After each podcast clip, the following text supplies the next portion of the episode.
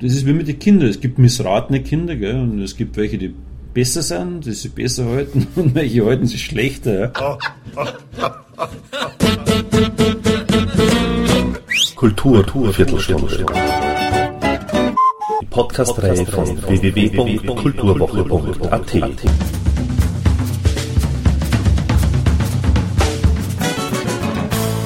Präsentiert von Manfred Horak.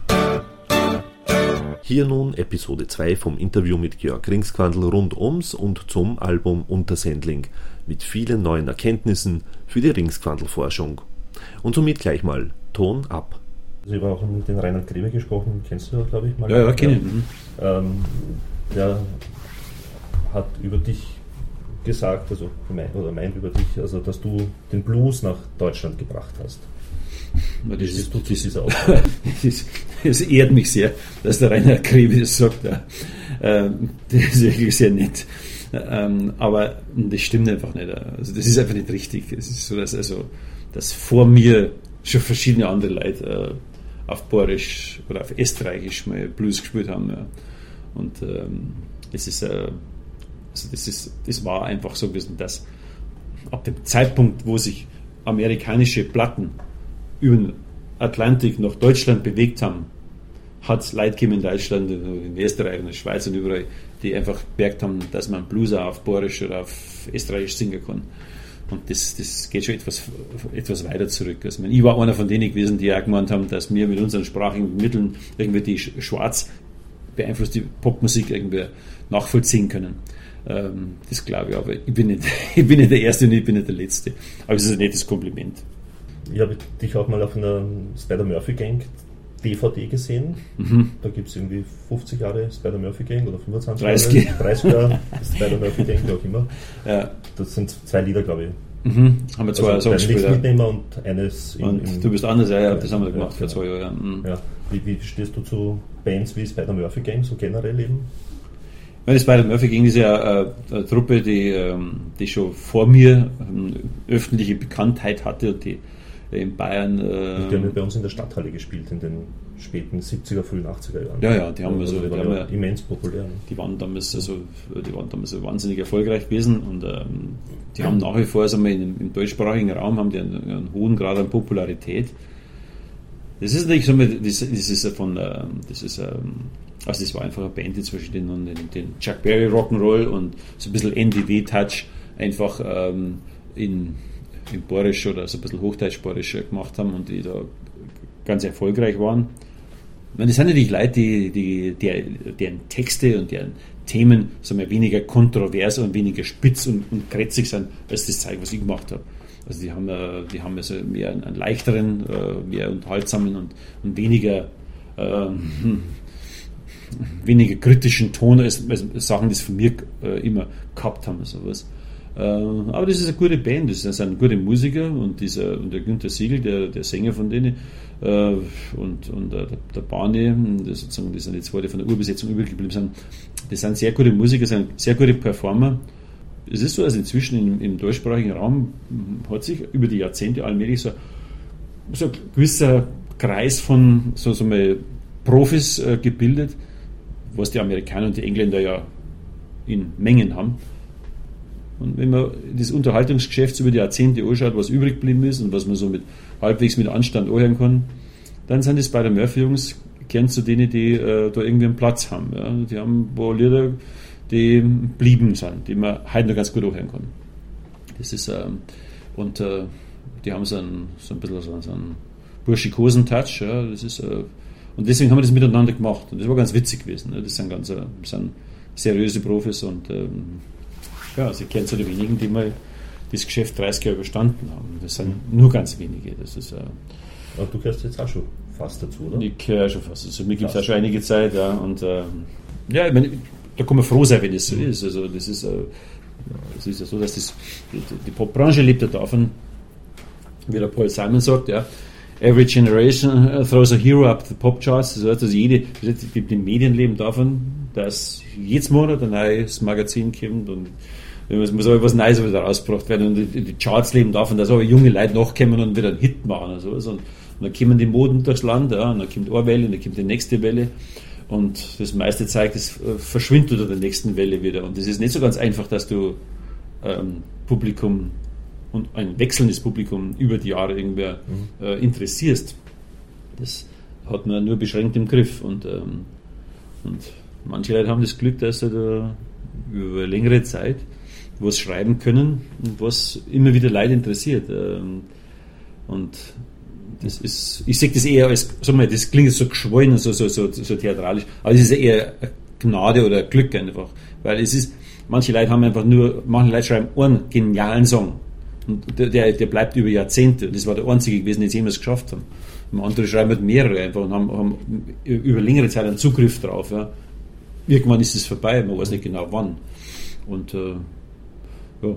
Hast du vor so etwas Angst, dass irgendwann einmal ähm, Schreibblockade eintritt oder so? Oder? Nein, ich habe keine Schreibblockade. Ich habe noch nie eine Schreibblockade gehabt. Naja, eh. Aber bei mir ist, bei mir du Angst davor? Nein, ich habe so keine Angst davor. Nein, nein, ich, ich habe keine Angst davor. Ich habe hab Angst davor, dass ich vielleicht mal dement werden kann. Ja. Aber das kann ich sowieso nicht verhindern. Aber ich habe noch nie eine Schreibblockade sowas gehabt. Mein Problem ist eher das, dass ich, dass ich, dass ich zu viele äh, Ideen und, und, und Vorhaben und alles mögliche habe. Mein Problem ist eher das, dass ich mich dazu zwinge, mich zu konzentrieren auf eine Sache und sage so, du machst jetzt diese zwölf Songs so, dass wirklich gut sind und fangst nicht dies und dies und dies so. Das ist eher mein Problem, dass ich mich konzentriere auf was. Wie, wie ist dann dieser Prozess, dass du ihm dann 13 Lieder eben für Untersendung rausbringst und nicht ja, 20 oder so? Ja, du schmeißt dann die anderen 30 schmeiße ich alle weg. Ja, aber was, wie ist das? Das sortiere, das sortiere ich aus dann. Das tut nicht weh? Das, Weil äh, von, inzwischen von CD oder ja, auch DVD wäre ja wär so möglich, dass man ja auch schon ja, ja, es gibt, Bands, es gibt Bands, die machen 25 Songs auf einer Platte, weil es meinen, jeder ist so wichtig. Ja. Und natürlich tut es weh, wenn du so ein, so ein, so ein kleines Songkind abtreibst, da irgendwie in den Papierkorb. Aber man muss eigentlich Gnade haben im Publikum. Ich meine, ähm, die normale Vinyllänge früher, 40 Minuten, 38 Minuten, das war eine Gnade gewesen. Also die Vinylschallplatte war hervorragend vom Format her. Mehr packst du normalerweise nicht von einer Band. Selbst von den Beatles haben LP hinten und vorn vollkommen gelangt. Und wer hat schon eine Kreativität wie die Beatles? Also die meisten Leute sind gut beraten, wenn sie die CD bei, sagen wir, bei 10, 12 Songs lassen und Schluss machen. Ich hätte 30 drauf machen können. Ich die anderen 20 weggeschmissen einfach. Weil ich gemerkt habe, ja, war nicht schlecht, aber die hätte irgendwie andere einer schreiben können. Und, äh, und dann denke ich, ist es ähm, für die Leute angenehm, wenn ein paar Gescheite drauf sind. Und sobald man selbst einen Zweifel über den Song, gibt es noch eins ab in den Papierkorb und Delete, Schluss. Ähm, das ist, ist nicht alles, was der, der Künstler so ausspuckt, muss für die Nachwelt. Äh, wie, wie, wie, kommst du da drauf, dass der und der das und das Lied wegkommt, wegkommen soll, abgetrieben werden soll?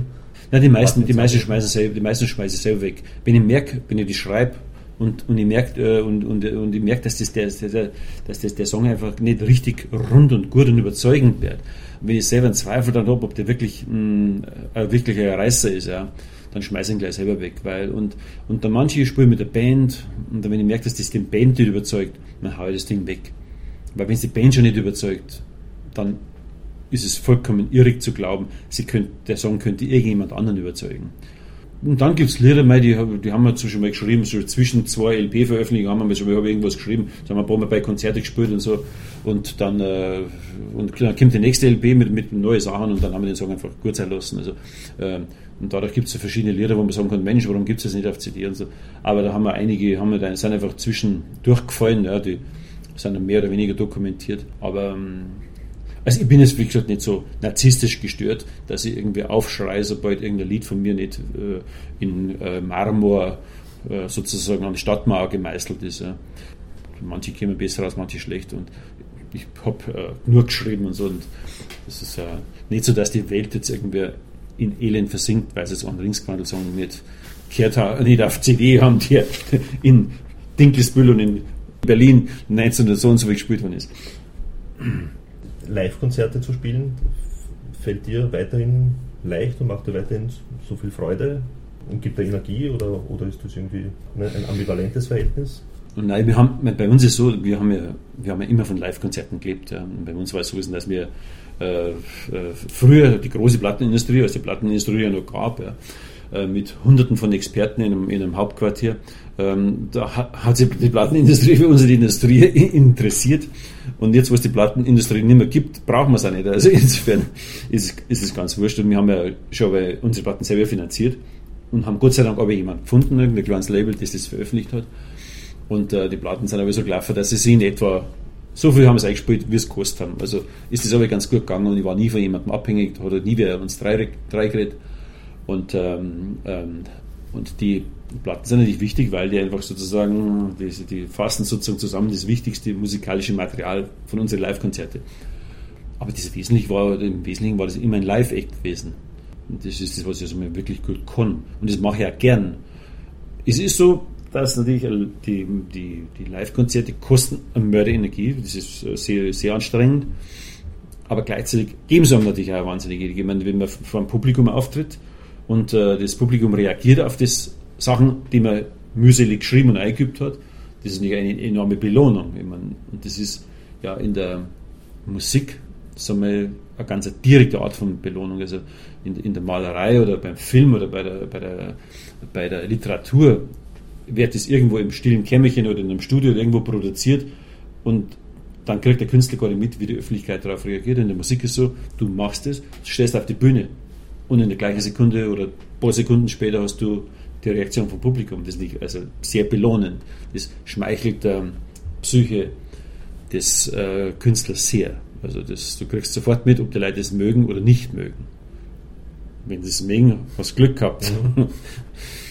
Also das letzte Mal heute gesehen, eh, vor zwei Jahren circa.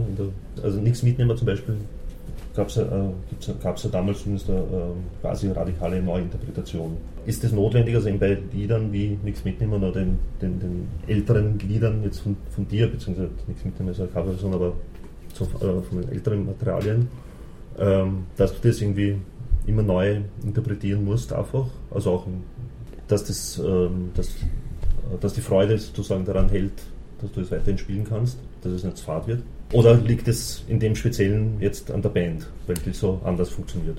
Also ist so, ich, ich meine, das ist, das ist so wie mit den Leuten, gell? Also das ist, äh, du bist zwar ein cooler Typ, ja, aber ab und zu schaut's nicht, wenn du was Neues zum Mutzen kaufst. Ja. Äh, bist zwar der, der gleiche alte Knochen, aber ab und zu neue Jeans schaut nichts. Ja. Und, äh, und mit der Lehre ist so, dass äh, ich kann es natürlich weiter so spielen, wie es seit 1938, wo ich es geschrieben habe, äh, spiele. Das kann ich schon machen. Ja. Aber äh, wenn es ein wirklich guter Song ist, dann kannst du den äh, auf verschiedene Art und Weise spielen und er funktioniert immer. Also haben wir gedacht damals, als zum Beispiel also mit ähm, äh, damals zum Beispiel vor, vor zwei Jahren, als man da als die Band gewechselt hat und da war hervorragende Rhythmusgruppen da gewesen und die waren so ein bisschen flexibel und mit denen hat man zum Beispiel irgendwas, äh, irgendeinen neueren Ansatz probieren können mit den Kim. Jetzt machen wir es einfach mal so. Das haben die zack einfach so äh, drin gehabt. Also klingt das etwas rockiger, ja. Ähm, und, äh, aber ist der gleiche Song. Also das ist wie bei manchen Frauen, verstehst Plötzlich haben sie eine Dauerwelle, aber trotzdem ist die gleiche Frau. Aber du denkst, na okay, heute gehen wir dir fort und sie hat eine Dauerwelle. Und das nächste Mal hat sie wieder Schnittlacklocken. Also das ist, äh, das, äh, die guten Songs müssen schon aushalten. Da gibt es nicht manche Leute, die sagen, ah, die hat uns früher besser gefallen oder sowas. Oder andere sagen, ah, endlich mal richtig geil. Ähm, aber das ist so, dass das Zeug ein bisschen gepflegt werden muss. Ne? Der Hund muss ab und zu neu frisiert werden. Und äh, wenn es ein gescheiter Hund ist, hört er schon aus. Ja. Ich will jetzt nicht irgendwie eitel sein, aber es ist ja letztens ein Dillensong. Mhm. Also ich habe bloß eine deutsche Nachdichtung quasi gemacht. Ja. Mhm. Und ähm, ich meine, das sind das ist derartig meisterhaft geschrieben, das kannst du mit einer verstimmten Wandergitarre machen, oder das kannst du mit, mit, mit einer riesen Rockband machen, oder kannst du auf, das auf Heavy Metal oder auf Softrock machen, das funktioniert immer, weil die Komposition und weil die Geschichte einfach hervorragend ist. Das unterscheidet einen guten Song von irgendeinem drittklassigen. Den, den kannst du nur anhören, wenn das alles perfekt produziert ist. Wie stehst du selbst zu deinem Gesamtwerk sozusagen, dass es immer auf, auf Platte und CD gibt? Hörst du dir selbst deine alten Sachen oder älteren äh, Alben an? Ab und zu hören wir es mal an. Meistens ist es so, dass irgendwo hinkommen und dann lässt irgendjemand, oder spielt bei irgendwelchen Leuten, komme ich hier und dann spielt irgendeine also CD von mir. Ja. Und ähm, äh, da ist es so, dass ich. Das ist wie mit den Kindern. Es gibt missratene Kinder, gell, und es gibt welche, die besser sind, die sich besser halten und manche halten sich schlechter. Ja. Manche altern schnell ja, und manche halten sich frisch über lange Zeiten. Es gibt äh, ja, ich habe Sachen geschrieben, die sich wirklich über die Jahre gut gehalten haben. Die kann heute noch genauso spielen wie vor 25 Jahren. Und es gibt manche, die spielen nicht mehr. Ich weiß nicht, dass sie schlecht waren oder sowas, aber bei manchen merkt man den Zahn der Zeit. Und andere haben eine gewisse Stärke, die sie über die Jahre gehalten hat einfach. Ich kann dann Abend gestalten mit lauter alte Sachen. Also so viel, so viel habe ich geschrieben, die sie über die Jahre gehalten haben. Aber es gibt auch welche, die äh, die einfach, äh, wo das Ablaufdatum schon irgendwie erkennbar ist. Ja. Die lassen dann in Frieden, die schlummern auf irgendeiner Platten mhm. und äh, dürfen im Regal bleiben und so. Ne. Das ist so. Aber das, äh, ja, das geht es mir wie jeden Familienvater. Ne. Du, hast dann irgendwie einen Haufen Kinder und äh, einige sind ganz okay und andere, hm, andere sagst du nicht, da habe ich irgendwas falsch gemacht. nicht so frisch.